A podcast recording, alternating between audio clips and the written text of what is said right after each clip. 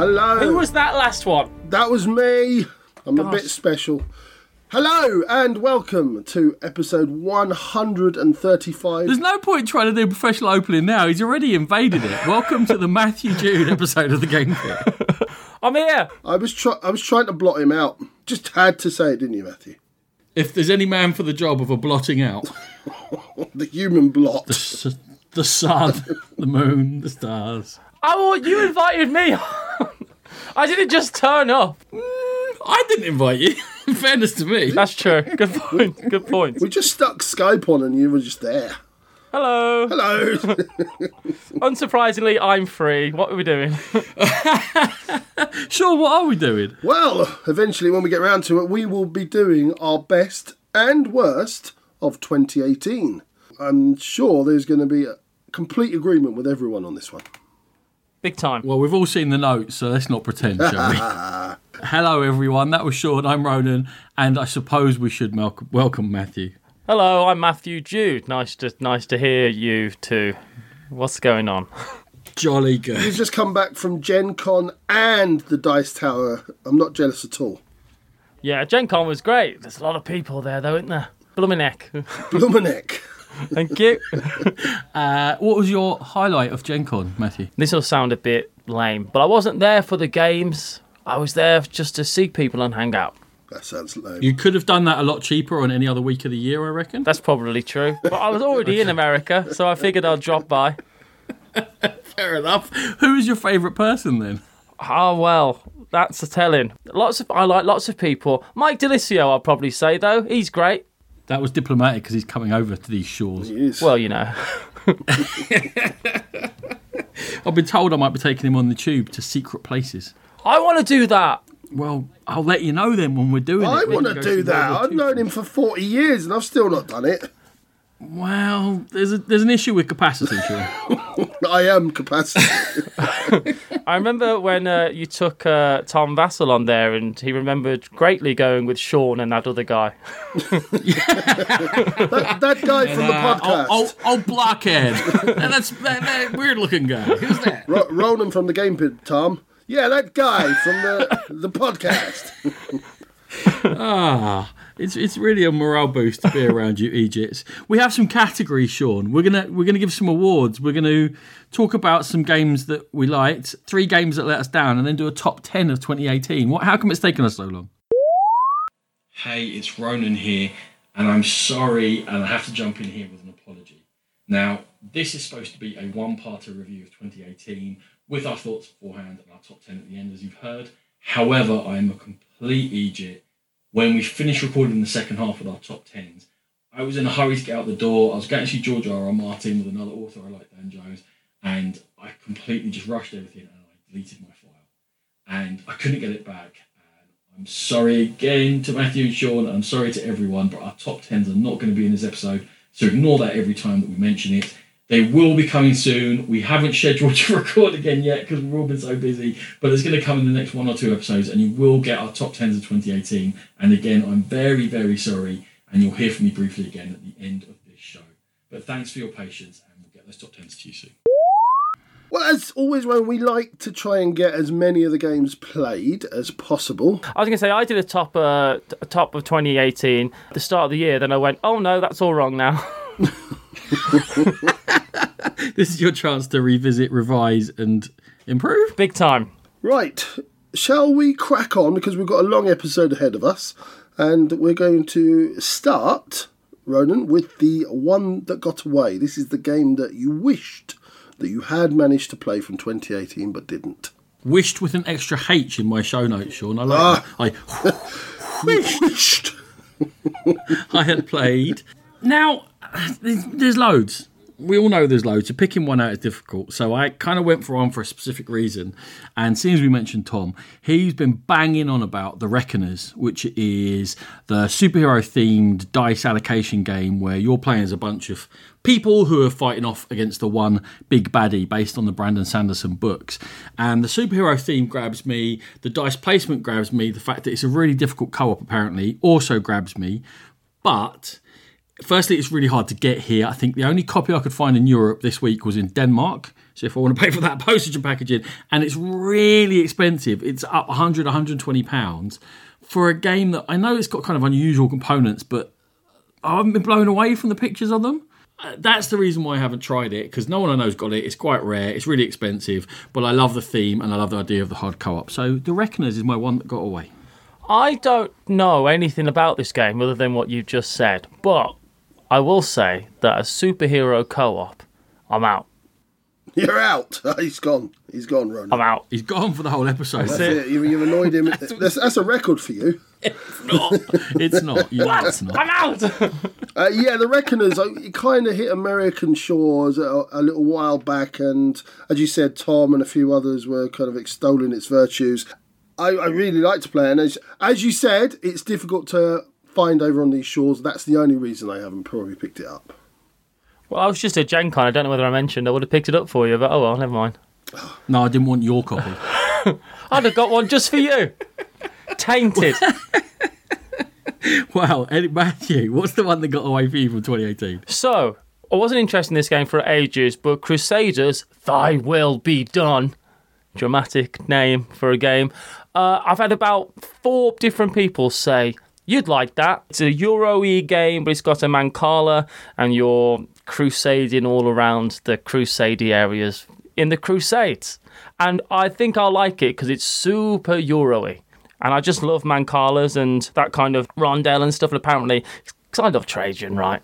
I love Trajan a lot with my heart. So I feel like it's that kind of game. And I just not managed to get it played yet. And I, I was going to buy it because I've got a few vouchers on Thirsty Meeple. But then it was out of stock. So I was like, no, I'm, it's not meant to be. I'm never going to play it. But that one, I would like to play Crusaders, I will be done. Firstly, don't buy it. I've got it. You're more than welcome to, to borrow it or come and play it around uh, with us.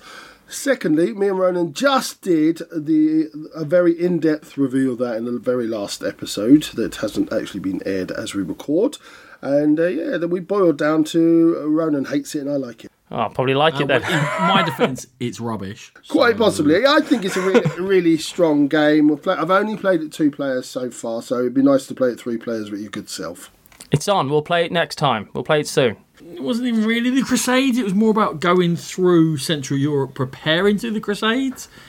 Mm, nah. What nonsense. Although, two very different uh, opinions. So now I don't know what to think. Who to believe? You'll have to come back and break the tie. Oh well.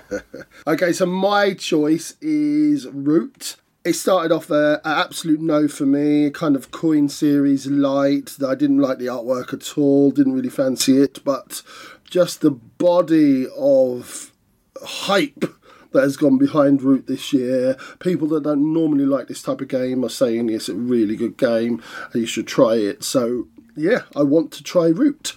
Spoken about it a couple of times over the previous months. I really enjoy it. I've enjoyed the process of learning it. I haven't been as blown away as a lot of people have. Will it feature in my top 10? Oh, Ooh.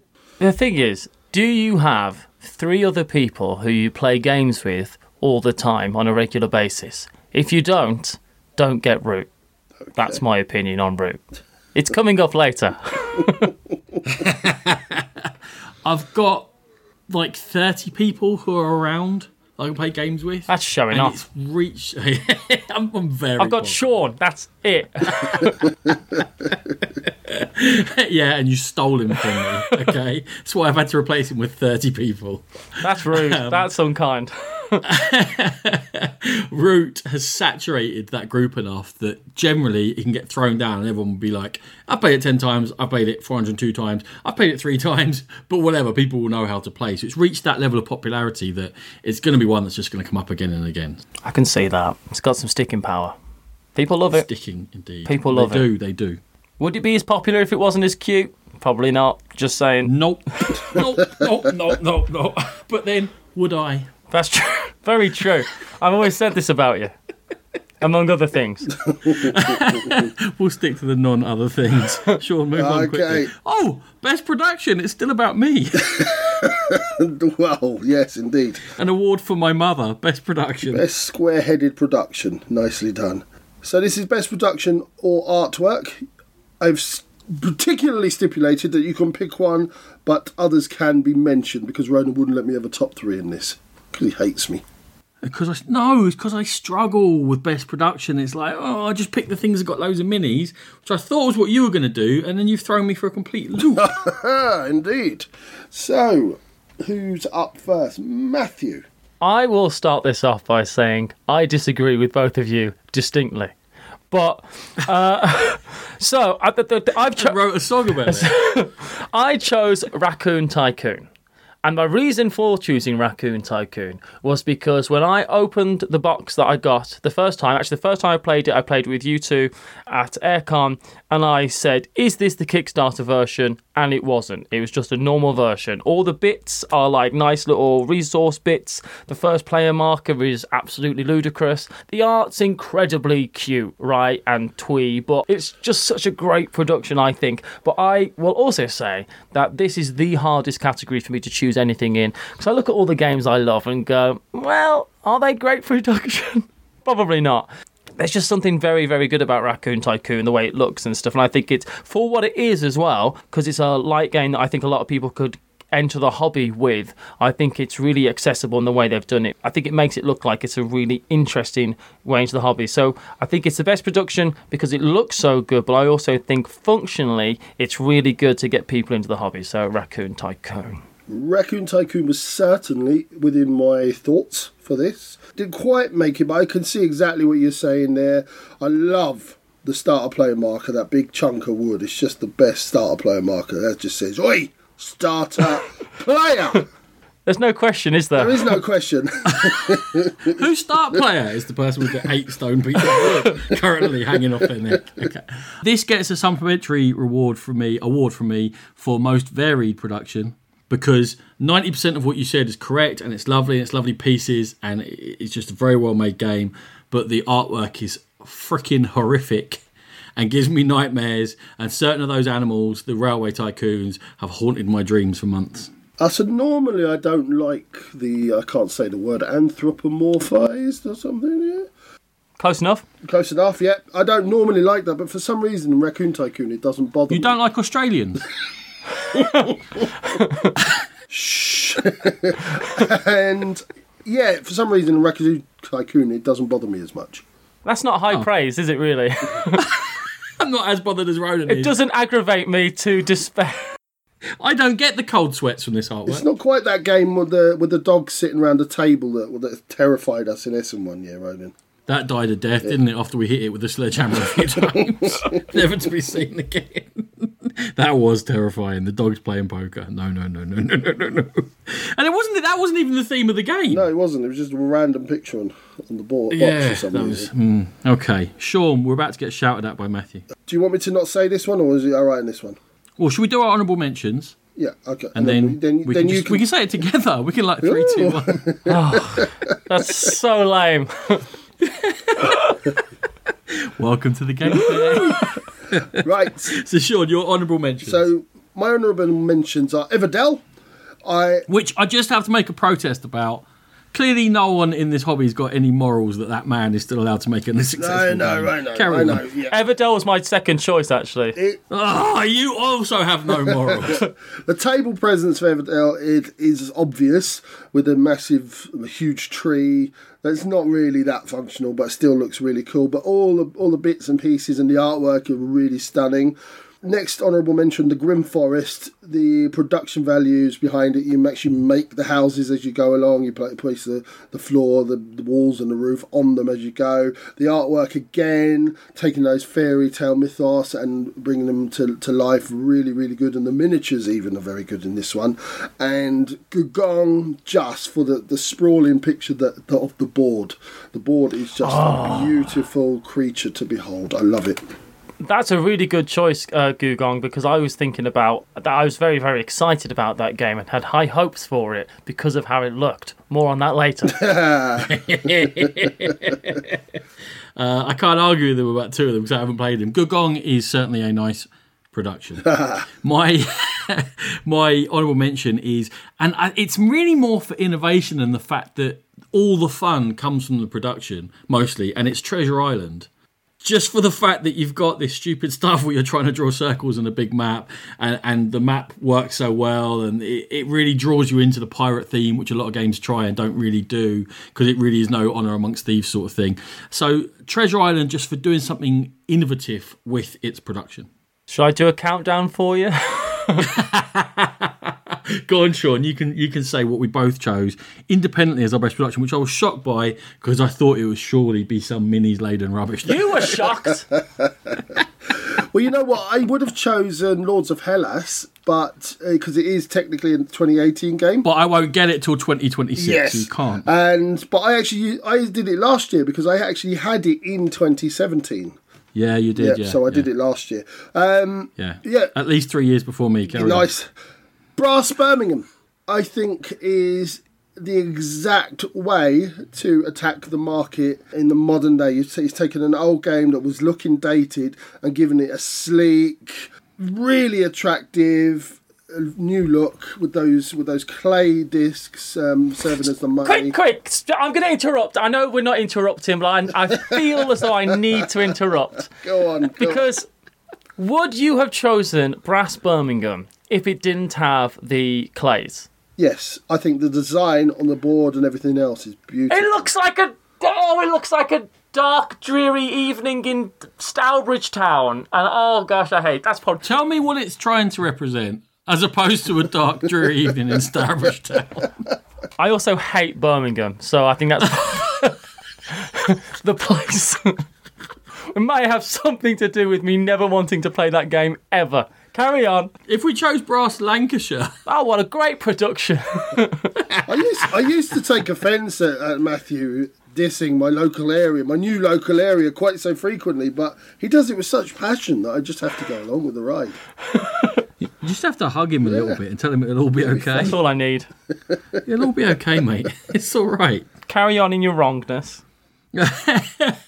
I also chose Brass Birmingham.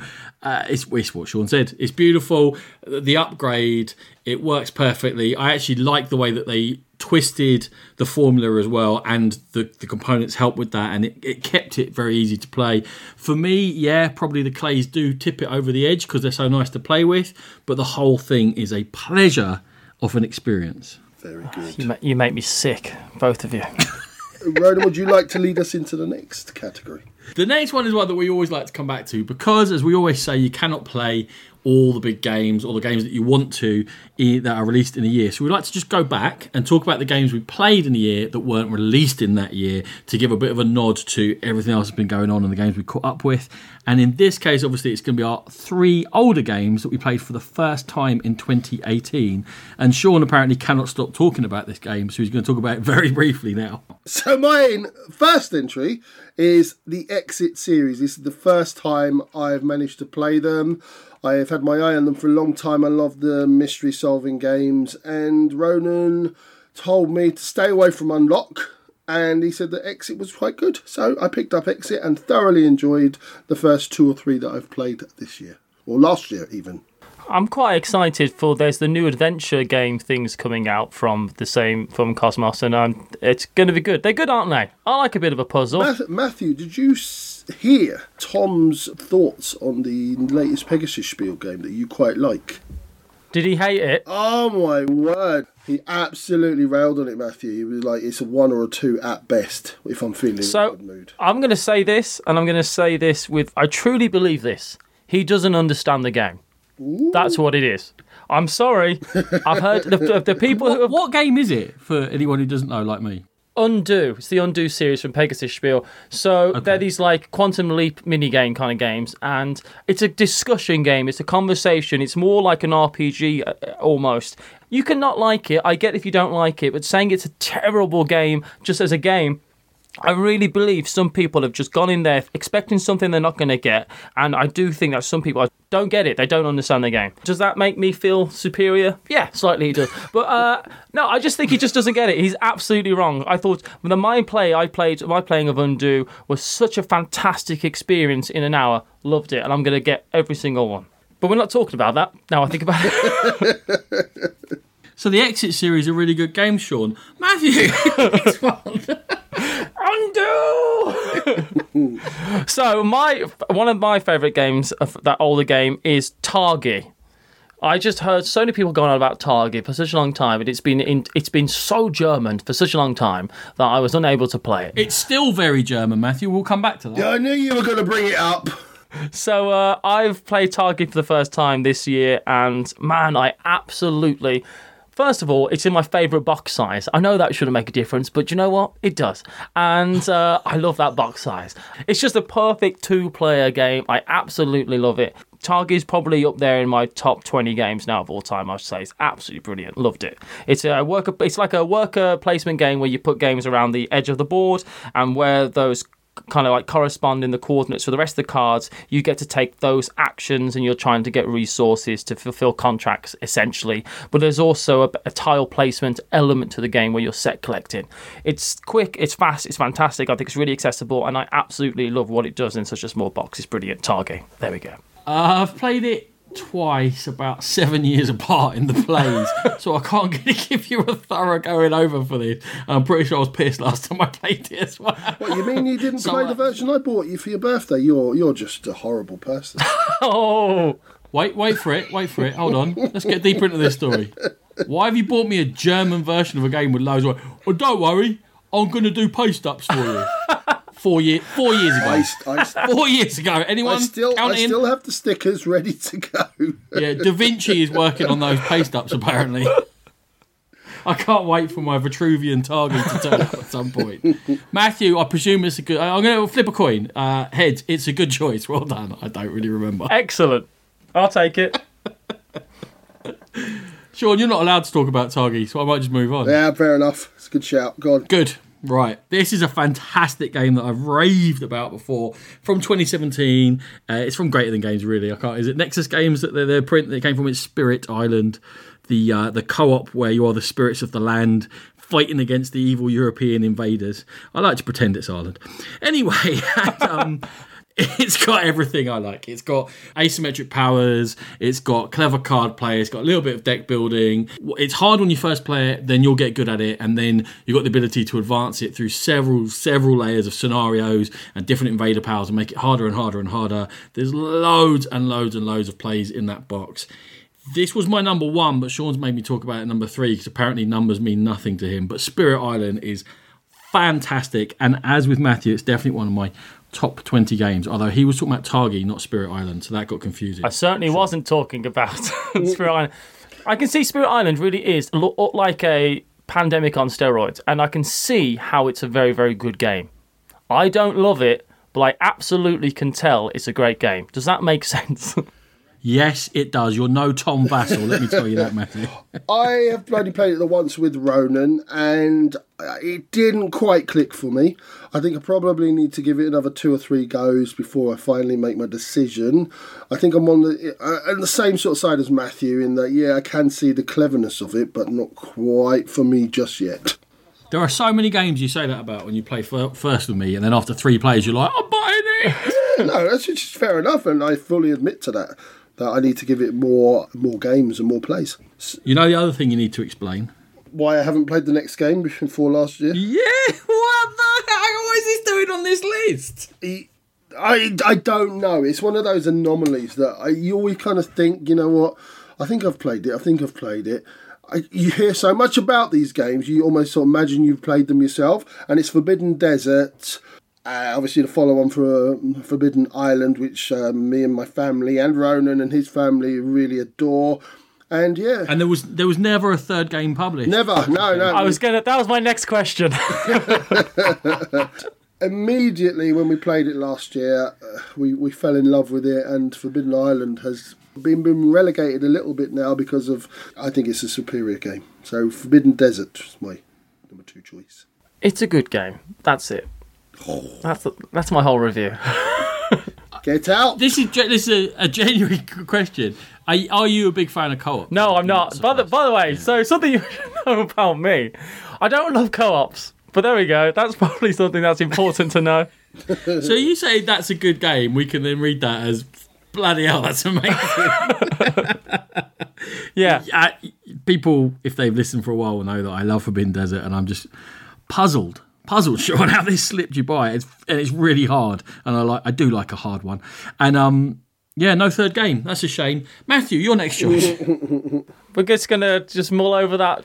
Uh, you okay? Innuendo, it's fine. So my, what innuendo? I've just looked at my board game collection. I don't think I own a single co-op, but that's great. So I'm happy about that. Okay, my next game on this uh, older games that I've played the first time and enjoyed is Tigris and Euphrates.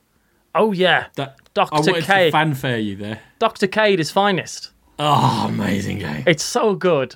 And I've uh, played it a bunch. I've also bought Yellow and Yangtze because I think that's going to be a uh, easier sell on my brother thematically.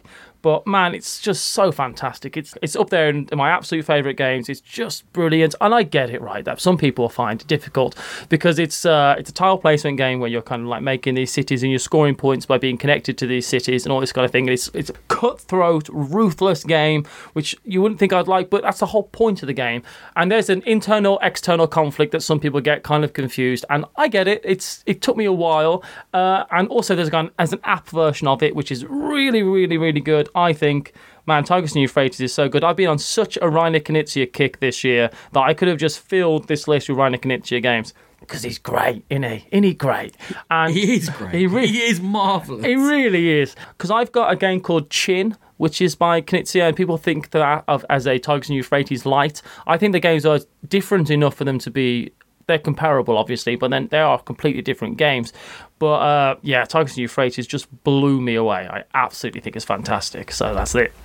It's in my top ten. There's, there's nothing else. Yeah, we've talked about it loads. It's in our. Uh, remember we used to do the vault, Sean? Oh yeah, it got in there before we stopped. there's a doing it for blast some from the past.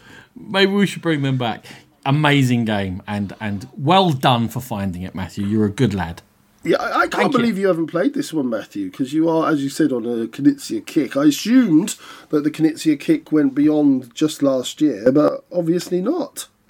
Well, it does. In some ways, it has, but I was just I was a bit intimidated by Tigris and Euphrates because of all the, frankly, bad press it's got. I think, but there are some people who, I mean, Hold on, those people are bad people. You don't need them in your life.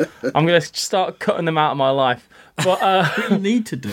it's a game that I know that dry Euro fans enjoy, but it's also a game that I, I know that people who gone and I also like Tigris and Euphrates as well as all these minis games. I do think it's got really wide appeal, and I just think, oh gosh, it's great, it? Oh man, I just get excited about the idea of Tigris and Euphrates. It's brilliant.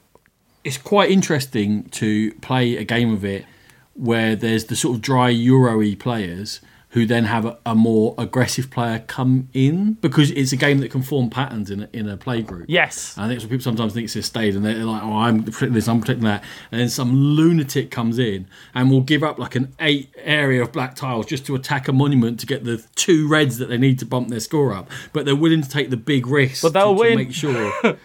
yeah. And, and generally they will win because they, they you know they won't have a lower one because they'll get "Oh, I've got 12 blues I don't need any more blues have all them blues F- you know and they'll do clever things like make you fight three colors before they get to the one where they actually want to win and yeah it's, it's really good sometimes to see the shock on some players faces when someone comes in and really mixes it up. absolutely, I can totally see It's that. actually one of the few games that when Fantasy Flight did the remake of it, I was no, just it's horrible. you you've made it so much worse. It- 100% agree with that as well, big time.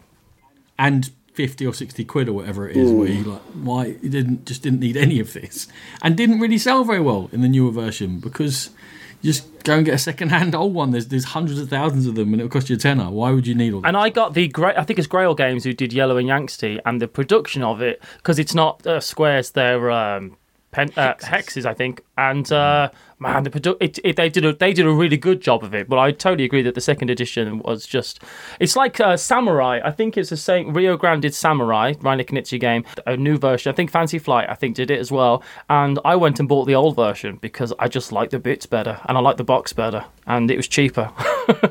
yeah i'm just so cool i had the two older versions already so i was just sitting back being you know all old school or something i don't know It's not old school if you bought them when they were brand new. You Oh, okay. what is it? I'm confused. right, from Dr. Knizia to another fantastic designer, Uwe Rosenberg. And again, as you know, if you've been listening, I played Fields of Arle for the first time in 2018. So it's a two player worker placement game which plays over winter and summer months, and you're looking to build up, as is kind of typical Rosenberg, build up your infrastructure and your resources and take them to market and sell them and get better and better and score more points than the other person. And it is competitive without being completely cutthroat. There's quite a lot to it. There's a lot of worker placement spaces. It's not quite as bad as a Feast for Odin in terms of that. It's a lot better as a game. But Fields of Arle was a real pleasure and one we've parked with the full intention of going back to. But I keep saying it, we haven't quite gone back to it enough just yet. My thing with Fields of Arle is that you could describe it as it's a Uwe Rosenberg game, and that's the end of the description. I appreciate that, but it's one I've not tried, and I wanted it because it's two player only. But I tell you what, want to love Uwe Rosenberg's games.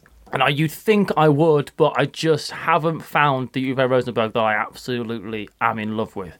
But I do, I, I like Feast for Odin, but I feel like his games are a bit sandboxy for me. I think I don't know. I just I think I would like to try this one because it's two player. I think as well though. Yeah, I'm not 100% on his. I, I do, I, and also I go up and down on the individual games. I get like, oh yeah, yeah I really like that one. Oh no, it's, ta- it's tailed off a bit for me.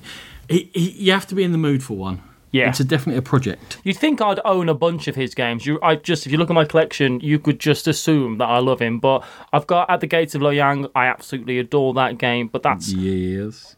I think that might be the only one of his games I own other than Bonanza. So Yeah, so Fields of Arle, it's one that kind of slipped under the radar when it first came out, and since then, with the patchwork aside, uh, Rosenberg really hasn't been doing it for me at all. I haven't really enjoyed any of his more recent games, so yeah, maybe maybe it's time for me to go back, sort of slightly older school Rosenberg, and pick up Fields of Arle. What- Can I just ask a question? Mm-hmm. What's in Agricola Family Edition? Don't stop. don't stop. just tell me. Tell me. Do you think it would be suitable for a six-year-old? It says it's, it's when he's seven, and the box says eight. oh, is he seven? I should probably know that. You should probably know that. Yeah.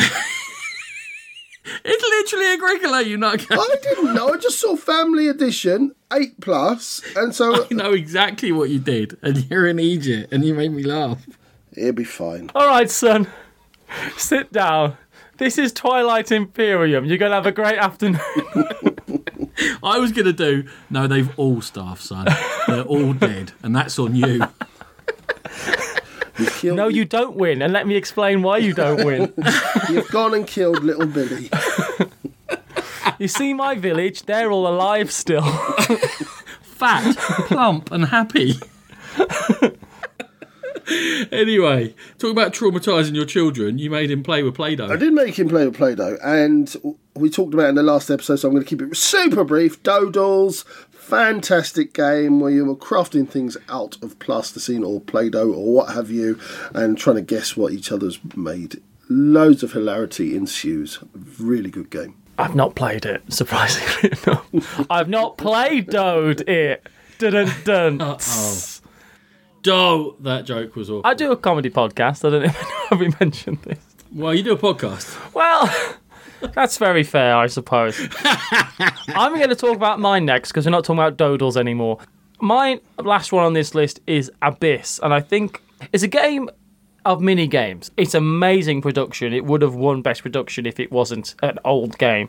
It's beautiful artwork. You're collecting these pearls and stuff. You're trying to you collect. You basically it's a really quite pure set collection game, but when you play it with the Leviathan expansion, which gives you a few extra bits and pieces to do with the things that you're collecting and stuff and way to get points, oh gosh, it's absolutely brilliant. I played it and I was like, how have I never played this game before? It's just such a good game. Abyss. Do either of you like it? I love it. I hate it. Well, I'm getting mixed responses. so That's good. It's actually one of the few Happens a lot. games that I actually refuse to play now. It's, it's Oh, one of the- really? yeah. No, but then why? Because it's it's it's nasty. You're at the you're at the mercy of the cards. You're at the mercy of the player either side of you and their level of play. I just don't enjoy This all it. sounds good so far. Carry on. I've never enjoyed a game of Abyss. I just I've sat there and just felt thoroughly miserable the whole time. I mean, your wife is quite mean, but I mean, she's not that mean. She's polite to you. You don't know her that well yet. No, she speaks to me in quite frank, in frank terms. You, you think so? 15 years down the line, let me tell you, there's Franca. She hasn't brought out the hammer just yet. and that's not what you think it might be. A bit, yes. We have been. We I got the Leviathan expansion, so we went back and played base game again, and then took it through uh, the the two expansions just to. And Sean banned me from talking about it on the podcast. He said I've talked about it too much, so I can't review the expansions. They're really good. I wouldn't go. I wouldn't play it without Leviathan now. I don't think. Yeah, it, it's a bit much because it depends who I'm introducing. Yeah, that's very true. So the odd time I just pluck it out if I'm trying to teach something that I think they're, they anyway. It's it is lovely uh, and it's very interactive and there can be a little bit of downtime when you spent your pearl and you're waiting for it to go around a little bit. Yeah. But it's not that long and it is just a set collection game with some frills on. And obviously the backlash against it we always say was when it was teased, it was teased with this amazing artwork and this abyss and this idea it's going to be something epic. I think people were expecting an FFG coffin-sized game, and it wasn't that. It was a little pretty 75 minute set collection. Yeah. And that's where I think it fell off into the abyss a little. It's got. Ooh, I like what you did there. It's got lots of really cool little player powers though, and you push your luck with uh, uh, uh, getting an extra special power. And some of the cards are a bit mean, but they're not totally mean. Oh gosh, I love it, and I'm quite excited about Abyss uh, Conspiracy, which is a new game in the Abyss universe.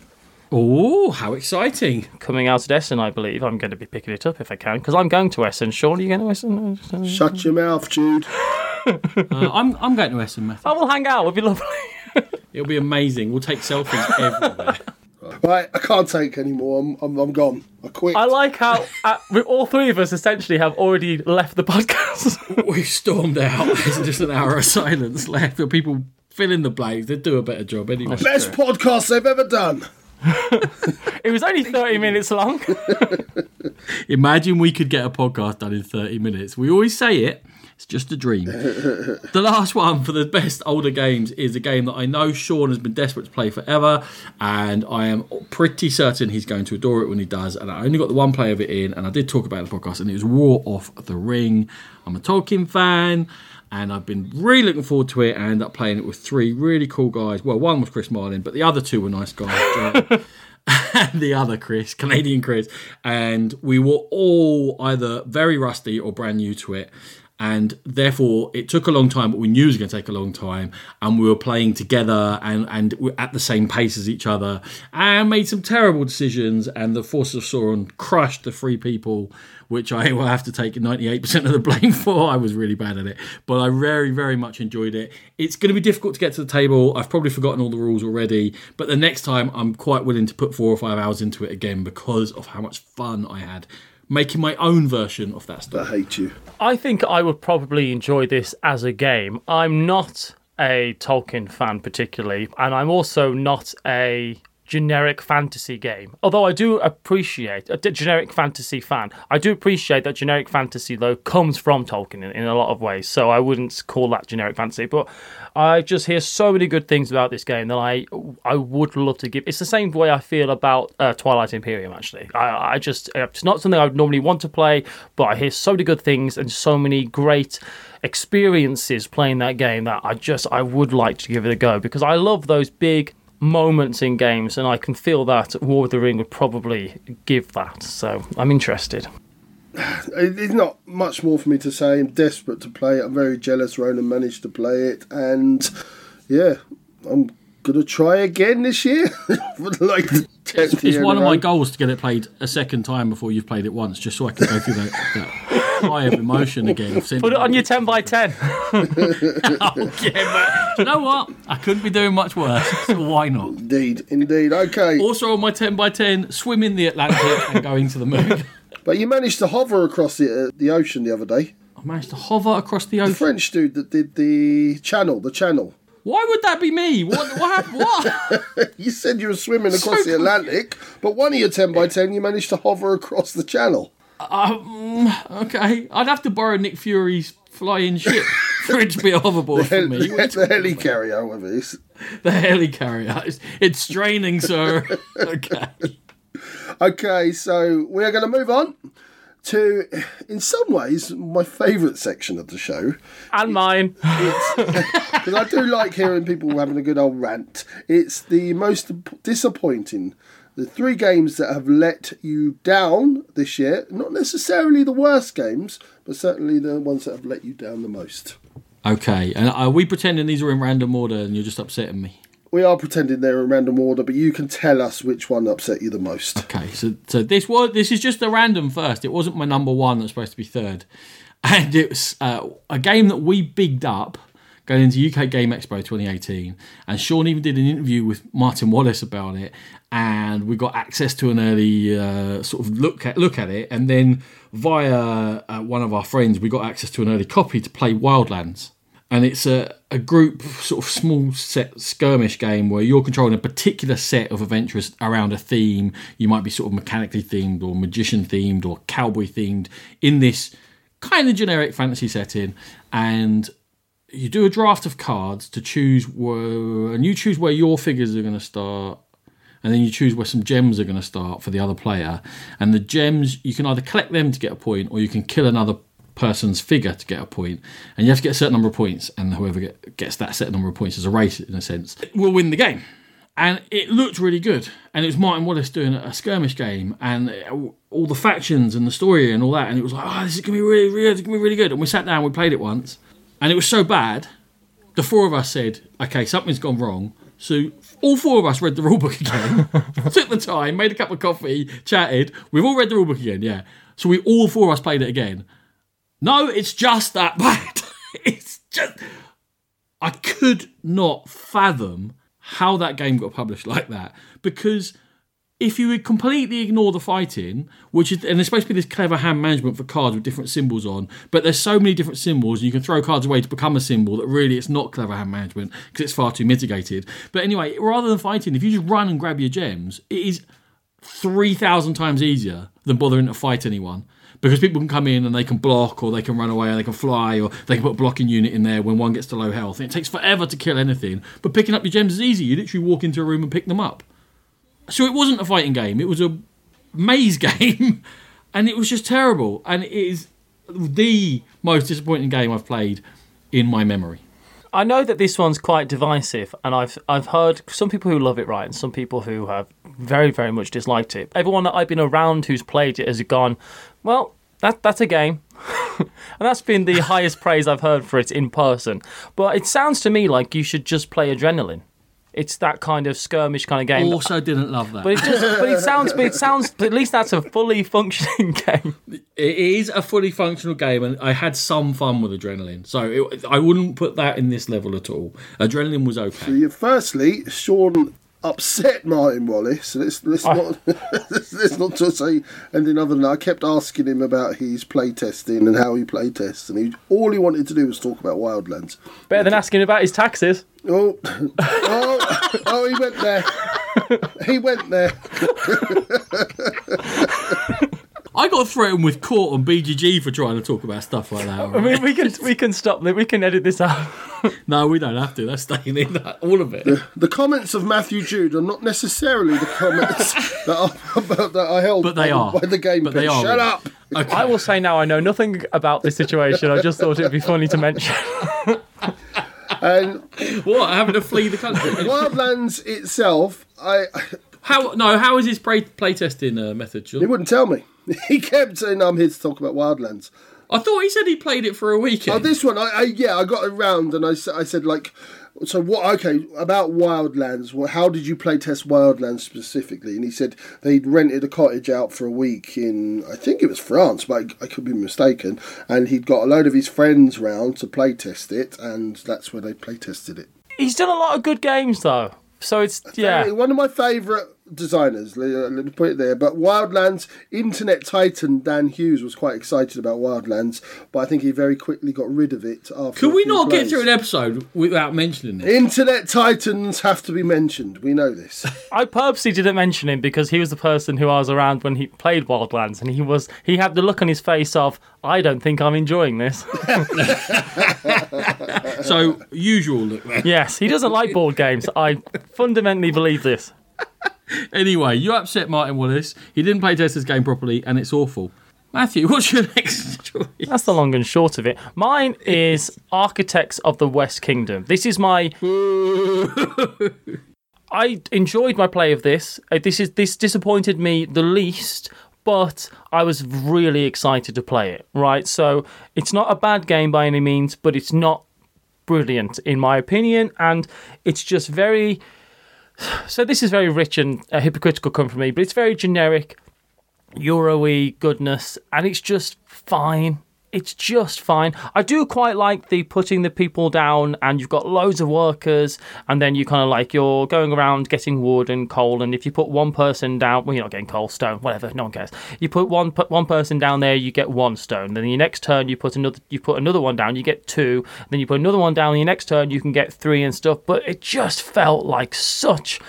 In parts, I was like, I need, I need five stone it's going to take me three turns maybe to get five stone unless someone takes my pieces in which case it's going to take four turns for me to get five stone that's the one resource i need to get this card it just felt a bit arduous at times I do like the way the game looks. I like the box size. Box size turns out is actually kind of important to me.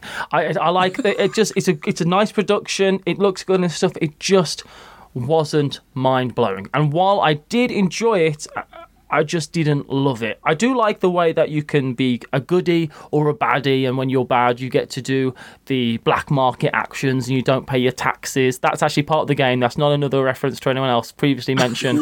That's it's and and then you have to try and make sure at the end. and you have to try and make sure at the end of the he's going to get some he's going to get some good press later on this show and you could get um He's going to get whatever money you have. He's going to be disappointed. Uh, at the end of it, you kind of like you try and get yourself back up to the top of the uh, get into the positive as reputation goes and stuff. It just didn't blow me away. I want to play. What one is it, Sean, that you really like? The ship one, the uh, Raiders of the North Sea. Is it? Yeah, that's the one. I know you really like that one at your house, and I'm looking forward to trying that because I know that Shem Phillips is a is a good designer and stuff, and I, I I want to love one of his games, but it's not going to be Architects of the West Kingdom. Although it's getting an expansion, I do hear. As James asked me, Daddy, why is Matthew living in our garage? Well, he upset Uncle Martin. Um, Uncle Hobo Matthew. So yeah, I, I really like it, Matthew. I think it's I think it's a really good game. I think the length of the game in particular for this one, yeah, it can take a little while to build up, but you have got the black market side where you can get resources a lot quicker, and you are sort of tactically placing. You don't want to give people a leg up, especially in sort of three, four player games. If you, if you all need stone, then the, the last person to go in gets a nice little bo- bonus. So do you go down a different route? So there are those choices in there. As you said, a beautiful package. It looks great. Uh, design work, artwork by the Mico. Really like his artwork, and yeah, I really like it. You're wrong. It's fun, and I would recommend people play it. I just wasn't. You're the worst at doing most disappointing, by the way. Uh, yeah, I am. It's good. It's a good. It's fun. It's a good game. Just say yeah. Uh, that, that's Just let it rip, that's innit? coming up. This was a contender for my top ten of 2018, which I think is probably all I need to say. I do like it. So you know, you're wrong. Fair enough. You're wrong. on you're wrong later on. right, I get to rag on this game for the third episode in a row. Fantastic. Also, Matthew really likes it, so Yeah. it just I'm shows you surprised you called it a game. yeah. what kind of person he really is. The mind is not a game, it is a farce. It is a mockery rolled up in a sham. It is just it's nothing. It's it's an exercise in how to count. Next. Incorrect, but I appreciate your feelings and I respect you as a person. And uh, I know that's even great people can be unfathomably wrong at, at times. And and Egypt's too, yeah? Very true. It's good. It's fun. It's fun. I think it's fun. It's not good. It's not fun. It's not quite as bad as Sean's making out. But the worst thing about it is how indignant and rage filled people who have played it a bit and think they're getting good at it become when you play out of sequence. People think they're psychic. Could you not tell I was wait? No, mate. because you were sitting there doing nothing, the same as you were for the last three minutes. I couldn't tell. It was clear there was something going on. No, it wasn't clear. That's why I played my card. I'm leaving the table now. It's too angry. It's the new resistance. I, pick people f- too full of rage in the mind. The thing is, right, so I f- hate Just One. I think Just One is probably the ah! worst game of maybe all time. I think it's terrible. Well, we know I what Matthew's really- choices for next year. I it's not on this list, right? Because uh, I wasn't expecting to like it. it's terrible, but and I did a review for it, and people at uh, who who makes just one, they make Bang the Uh, Dice. Repos, Yes, Repos. they mentioned their review and stuff. Oh, sorry you didn't like the game. I was like, no, I'm sorry that you watched the review because I really didn't. But shows how much I know about board games because it won the Spiel des Jahres. So. Uh, And the mine was nominated, so wow, what a. Mm. Do we know nothing about? Is, is it us three? Is this is this the problem? It's, I'm not willing to accept that as one of the options, but yes. okay. well, something's definitely wrong with one of us because my next one is I don't- it's in the top fifty, I think, and it's got an expansion that's come out of Gen Con, and everyone's very excited. And it, and I'm sorry for the apart buddies at Board and Dice, but Teotihuacan was is just what you were saying about Architects of the West Kingdom, where it's sort of drudgery and it's slow, it takes a long time to get a couple of bits that you need, are the only things you need, is just what I feel about Teotihuacan. Is just, I'm just wading through problems that are not interesting in order to pick up two resources which are set in set in stone, if you like. That's what I have to get in order to move on around this this rondel and the things I do are, are programmed in 10 moves ahead and I have to follow this program. So I'm not actually making decisions for a while. Okay, someone might go there unexpectedly, so I need to grab a bit of cocoa instead, but that's not very exciting. Grabbing the technologies, you decide near the beginning and then you get them when you get them and then they just do what they do. And it lacks a decision space for me. It's just running a very slow, boring program. And I, I didn't think I was going to like it, but then people said they liked it so much that I was almost raised to a level of hope, and I should know better because I, I was offering people cash to play quicker. to just, I did not like playing this game whatsoever at all, and I'm bemused.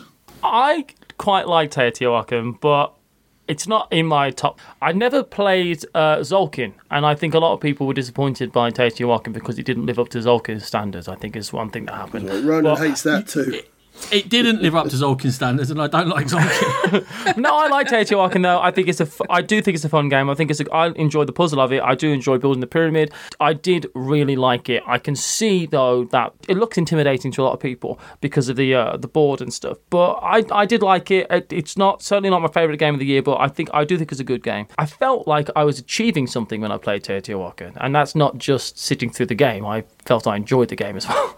I think 70% of games that myself and Ronan play, we do agree on. I've got a funny feeling that this might be one of the ones we don't agree on because the more I hear about it, the more I'm interested in it, and I've yet to play it, so I really do want to give it a go. It, it was quite close to being the one that I haven't played, the one that got away for me this year. I really want to play Teotihuacan. I think you'll like it. You you don't you don't either. You don't want to play it, and you, you I don't think you'll like it. Um, but anyway, that's right because no matter how wrong you thought I was, Matthew's about to come and trump me. Root is terrible. I hate it. Root is not a good game. I, it's uh, even though again I'm aware that my choices for games that I don't like are the ones that happen to win all the awards. I just didn't love Root. I think the artwork is fine, it's pleasant. Unless you're playing Root with the same people over and over and over again who understand the game, who know the meta of your group. The whole experience of me playing Root, and I played it quite a few times, well, about three times. Every single time I played, it's just a bunch of people saying, Wait, how does this work? Wait, so I can do. No. Oh, no, I need to just take my turn again. No, that doesn't. How, no, how does this go? And it's just that over and over and over again. It's just. I, I, I think I hate it. I really do not like it. It's just, It, it's just fine. I think I hate it. yeah, it. I just, I feel mixed emotions about Root. It's okay. This is not a safe space. every faction plays differently, but do they play that differently? Really? No. And it's oh gosh, I hate it. I know it's one of those games where you feel like everyone's got something better to do than what you've got to do, and you're and, oh gosh, I just physically, when I think about the idea of play, I will never play this game. And there's not many games I will not sit through. I won't play Root. And anyone who thinks it's an innovative game, which I've heard many people say, oh, it's so innovative. No, it's not. It's a coin game. They've been around for ages. This one's just got cute animals on. If you if it didn't have cute animals on and it was just another game in the coin series, no one would have played Root. And I guess in some ways that's good for people to kind of be introduced to a system. But I don't want to be introduced to that system. In fact, I wish I'd never met that system. Root's terrible. Yeah, uh, as I said right at the top of the show, it's it's a game I really, really want to play. I'm not sure now whether I'm going to like it or dislike it, but the there's so much going on about it. I just have to play it. I always go Yeah. for it in the maths trades on BGG and see if I can pick up a copy for Nerd. What? Sorry, you're a nerd. Nerd. okay, fair enough. Glass houses. Yeah, and I want to play it. And I have said that I have got a part of my brain thinks this might be the Emperor's New Clothes, and when I get to 12, 15 games, I'll be like, yeah, there was nothing here. But I'm enjoying the learning of the game, and uh, it takes a very long time to learn all the factions and to be able to be past that stage. We're going, what are you doing, and what are you doing, and why are you doing that, and how are you going to win? And now I understand what's going on the board. You don't understand what's going on the board for your first six games at least, unless you're very clever, which isn't me. But the difference to other games like that is that I have enjoyed this process of learning and, and knowing the different factions. Final verdict pending many more plays. He could be right on this one, but currently he's probably a bit wrong. Okay, right. Possible. so my next choice is Neom. It was both myself and Ronan were looking forward to seeing this at Essen. Ronan picked up a copy and we got it back. I was very excited to play it. City building game, lots of promise, looked really sleek and attractive looking, and it was confusing from the off. The city building aspect and theming behind it made no sense. It was just luck what tiles you drew. There were things that could happen that could uh, destroy your city, disrupt your city that other players could play, and that was complete luck what they got. The things that were in there to mitigate against such happenings were rubbish and didn't work. The game was just a bag of confusion and luck, and I really, really didn't get on with Neom at all. Well, say what you really think. No, I won't. I'm holding back. Yeah, we were hopeful for it because for me it was the drafting and the tile laying added together with city building sounds like a, a holy mix, and it turned out to be a meh mix and hard to play and too many different types of tiles and a shocking rules book and glossary, and it all became a chore and a not very interesting chore, and it was it was okay. I actively disliked the three games I chose for this. In another year, it could have been in this list because it was. Mm, but not. bleh. It's very, descriptive. Oh, very descriptive. Yes. So I want to play Neom because, as you say, drafting, tile placement, city building, I'm in. Normally, that's just well, I, I love that kind of game. I, I watched uh, Rahdo did a run through and stuff, and I watched that, and I do see that some of the things that you need to d- mitigate the disasters that are coming are tiles that you may not be able to get. And I that doesn't sound like because I don't like event cards in games where it's oh the start of this round you can't do this thing. Right that's something that really bugs me in games. And I feel like I want to give Neom a try because I want to like it because I just feel like I feel like I should like it but I want to try it but I'm dubious whether I'm going to enjoy it or not. But I would be happy to sit down and play it. But Matthew, imagine an event card. One person can get that event card and, and is therefore it doesn't affect them at all. And it's a no-brainer that they get in a random draft. It'll be the first thing you pick in your first hand of uh, draft cards. Complete no-brainer, and nobody can do anything about it. Really irritating. That makes me feel like I should just pick a different drafting tile placement city building game if I play it. Because let's That face is the it, right answer. I might be able to find one if I look for te- 10 seconds. Don't choose. Uh, is it Expand City or that? That was rated lower than some of these games, but I had such low hopes of it anyway that it wasn't actually a disappointment. It was just terrible. Okay, my last one is just an awful game. Wrong. That's deeply unattractive has zero thought to it, has no forward planning. It's just like chimps pressing buttons for peanuts. It's Reef. And I just cannot fathom. I'm just, I think I'm the opposite of Emerson Matsuuchi. Whatever he thinks is fun, I clearly think is not fun. And we got to play this at Tabletop Gaming Live, and it was exciting. It was like, oh, it's not out yet, we can grab it quick.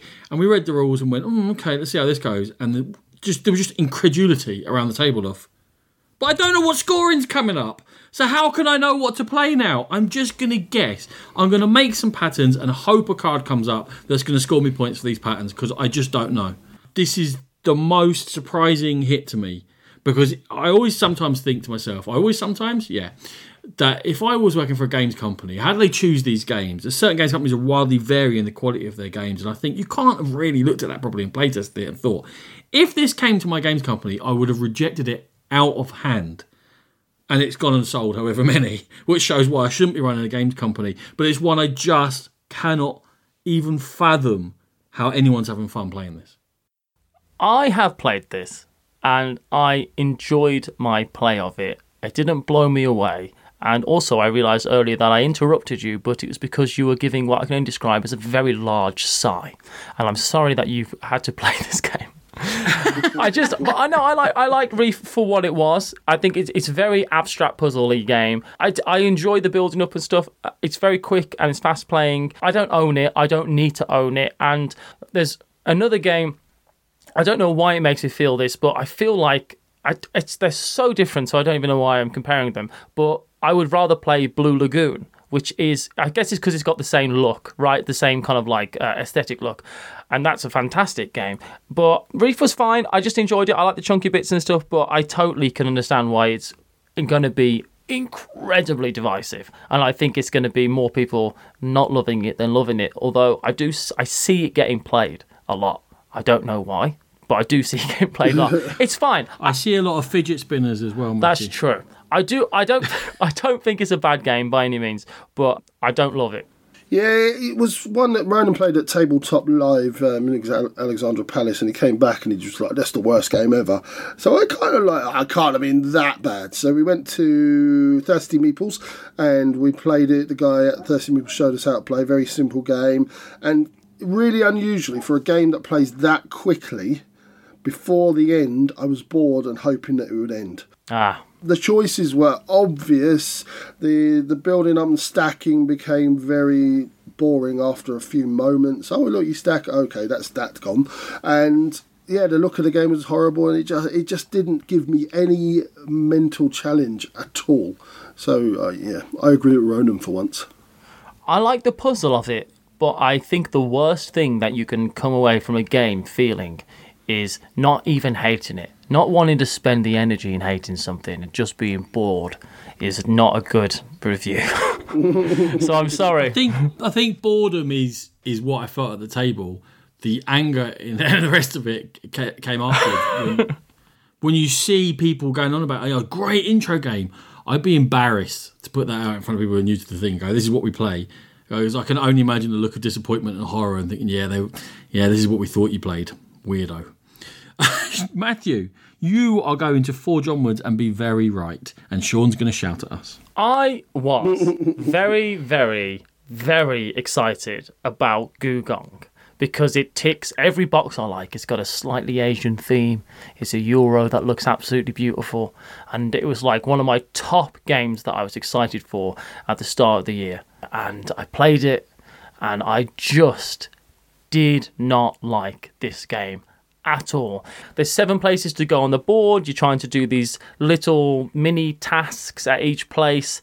And there's in the center of the board, you've got to get yourself up this uh, rep- uh, like uh, track, privilege track, whatever it's called. If you don't get to the top of that, then you're out the game. And even though it looks so beautiful, it really does. Oh gosh, I just hate. I really hated it. It's all these little mini games. None of them are interesting or fun. And I know, again, very rich coming from me because Stefan Feld and Reiner Knizia are two my, my two favourite designers. But it does just feel like they found seven, well, not even seven because I wouldn't even call one of them a mechanic. It's ba- barely an activity. I would call it um, five, maybe at best, different activities that Mac do all together, and all these mechanisms just don't have anything to do with one another. And the card play is.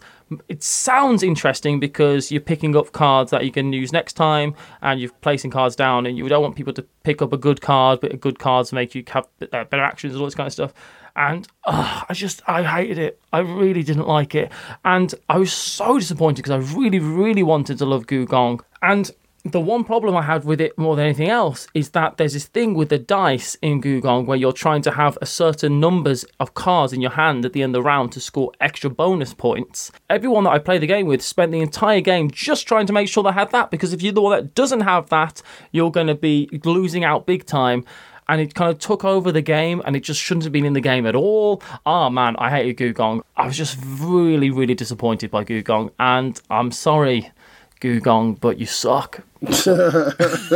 Before Sean answers, I'm just going to sign my name at the bottom of that statement and, and be a, a co signee. True, every word of it. Sean. I, am not going to disagree with a lot of that because although I quite like Gugong, I certainly see the flaws in it. I don't like the, the palace track in the middle that you have to advance to a certain point, otherwise, you're not even in the reckoning for winning the game. I hate mechanics like that. I think the special power track is it, some of the powers are just too obvious, and the person who gets onto those first is is often the person that will go ahead and win the game. Is that the shipping at the bottom of the no, not the shipping. The the powers off to the right of the board where you can. You, you, the edicts. Ah, yeah, yes, yes, yeah. Yes, yes. They give you the the, the extra abilities, or you can cheat a little bit, etc.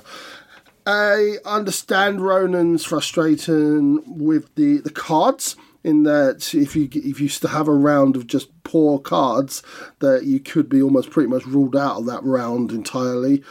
I get all that.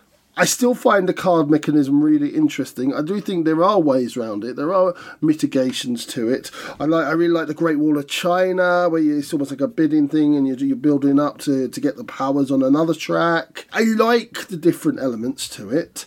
Some of them more interesting than others, but yeah, I definitely see the flaws in the game, and I'm very much in the minority. Everyone bar one person, which was Rachel, that played this with, absolutely did not get on with it at all. So I see where you're coming from. It's just bad game. You can say it. Oh, say it. just say it. It's fine. It's just I just feel, and I know that I haven't got the ability to do what needs to be done with this game.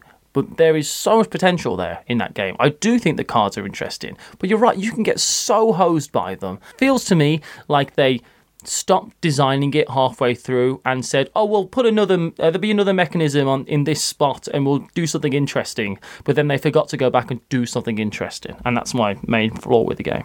Okay. I can be mean. I can do mean. I'm very proud of you. Thank you. so, has Matthew spoken for you, Ronan? Do we not need any more? No, no, I'm with him. Cool. In fact, all that he was saying there about screwed by the cards, everything, cool. the whole lot. Nice. There's no point in saying it. Right. So the last game we're going to talk about in this section is from me, and it's the River from Days of Wonder. It's a, ra- a rail against the River, but it's also a bit of a, a go at Days of Wonder in general. Now, when I first joined the hobby, you know, we you know we've we've covered this ground. I, I know. do it every single year. Every year, someone chooses that year's Days of Wonder from whoever we have on as the dis- one of their disappointments. It's not been good since Five honestly. Tribes, has it? Five Tribes was good. no, I love that one. Was awful. But since then, no, I don't like Five Tribes because uh, it's downtime where you can't do anything. You're just sitting there going, "All right, I'll wait." And he goes around the table, then you go, "Right, now I have to start thinking." And I found that yeah, it's Five Tribes is okay. Anyway, Days of Wonder. When I got into, as we all did, when we got into this uh, gaming hobby, I think Days of Wonder were one of the companies that we looked to for excellence. The, the things like Small World and terrible game. Memoir, I know, I know, Memoir 44 and things like that. We're all coming out out of Days of Wonder, Colosseum, brilliant games. Overrated game. uh, games at the time that we both we all enjoyed, and now it just seems to be that they're bringing out miss after miss after miss. And this one, The River, was just it just was a game that did not need to be made. It is so basic and so boring and so meandering and plodding it's it's not even a gateway game because you will bore people away from the hobby by playing the river. It's just a terrible, terrible game. It didn't need to be made, and a company that's been in this industry for as long as Days of Wonder should know things like this. Uh, yeah, I, I think I was in Dark Sphere yesterday in Shepherd's Bush with with my girls, and what summed up the whole Days of Wonder plight to me was Ellie picked up a copy of Yamatai from the bargain table and said, "What's this, Dad? It looks nice, but I've never heard of it." I was like, "Yep, there's Days of Wonder. they look nice, but no one ever plays them, and they end up in the bargain basement because they're just they're doing nothing original. It's bland." even they've been caught up on components. Uh, the River, there's zero interest. I haven't played it, and I have zero interest in playing it. I have some strong opinions about the river. They aren't positive. Uh, yeah, the river was a massive. Dis- Actually, I now I'm looking at this list. I really could have put the river on this list. I was disappointed with Architects of the West Kingdom, but it was a good game. I should have put the river in there because I was just straight disappointed with that game. I expect something good from Days of Wonder. I expect something thinky, and yes, I guess my expectations doesn't dictate what they should produce as games. But I really, really love Five Tribes. I really do. I love Quadropolis. I thought Quadropolis was a great game. I think if you don't like Neom, you should probably try Quadropolis. I feel like it's it's tile placement, city building kind of thing. It's interesting, but I do. I hate Small World with a passion, and Wrong. it's terrible. It's just so bad. But yeah, I mean, this year, what did what did Days of Wonder do this year? Other than the River, they did an, another game. Was it? I can't remember, remember now. But Don't know. They've got one coming out this. I'm sure they do. It's just as But- bland of just. the River was just. I was excited about it. I wanted to love it. I was like, oh, I like the theme. It looks really beautiful. As Days of Wonder games tend to do. Didn't help that my copy didn't have all the components in, so I had to contact the company, and then it's, which I was not very happy about. And this time that I actually didn't have the components, I hadn't just lost them, like uh, you know, a copy of was it terraforming Mars? The word for it is a word I don't use, but it is so basic. It's so meh. It's like an introductory kind of worker placement game, but there's no tension at all. Do you know the whole set collection thing where you kind of like no, where you're trying to put the, the tiles in the certain columns to get points, and there's an action spot that you can just start using at the end of the game just to move everything around, so you don't even have Yeah. to think about it for the whole game as long as you do it at some point in the game. So there's no tension there. That's that's bad. You should have those decisions should be final. Here's something mildly interesting. Oh, hang on. At the end of the game, that was pointless. You didn't have to do that. Oh, and you can get meeple, and then you kind of like you get extra workers as you go, but then you go two spaces along, and then you start losing workers again. It's like why even have that in the game? Ah, yeah, just super super disappointed with the river, and I love that feel of a game, which is why I'm very very excited about playing Sierra West because I feel like thematically has a similar feel, but I'm heard nothing but good things about Sierra West. So uh, yeah, the river. Uh, I, to sum up on Days of Wonder, I think the only coverage I heard for Days of Wonder for Gen Con, or indeed for this year, was about their air pack or whatever it is for, for Memoir 44. Yeah, It's a repackaging of an expansion that's 10 years old for a game that's more than 10 years old. And that's the most exciting thing they've done in the last three or four years. Oh, they did Ticket to Ride that Ticket to Ride thing, the the little Oh, mini don't get me started on Ticket to Ride London. Terrible. No. It's it's Ticket to Ride. That's all just- it is. but- it's ticket but to, smaller. Yeah, Ticket to Ride's a smaller version. What did you think it was going to... That's what everyone said it was. Same as New York. I know, but I'm just. Um, it's, So what I told you, you know, we talked about you buying this on this podcast, and I said, "Why are you bothering?" I like Ticket to Ride. Don't start on me. All right, fair enough. Crack on, mate. We'll talk about it when you buy it, shall we? Egypt. Right, is that enough of our uh, negativity? We're going to bring this up a level. We could do, but that's not like us.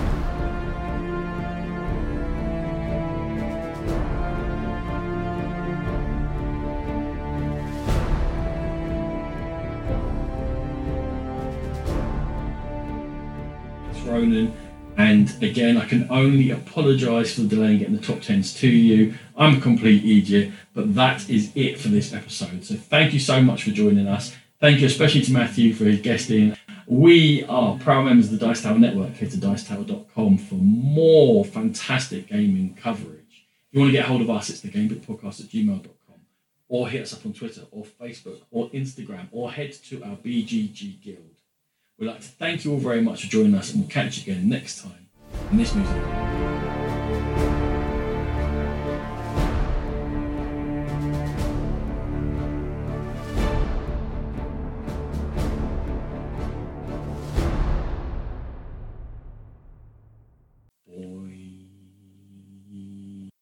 I like some games this year as well, you know, just saying.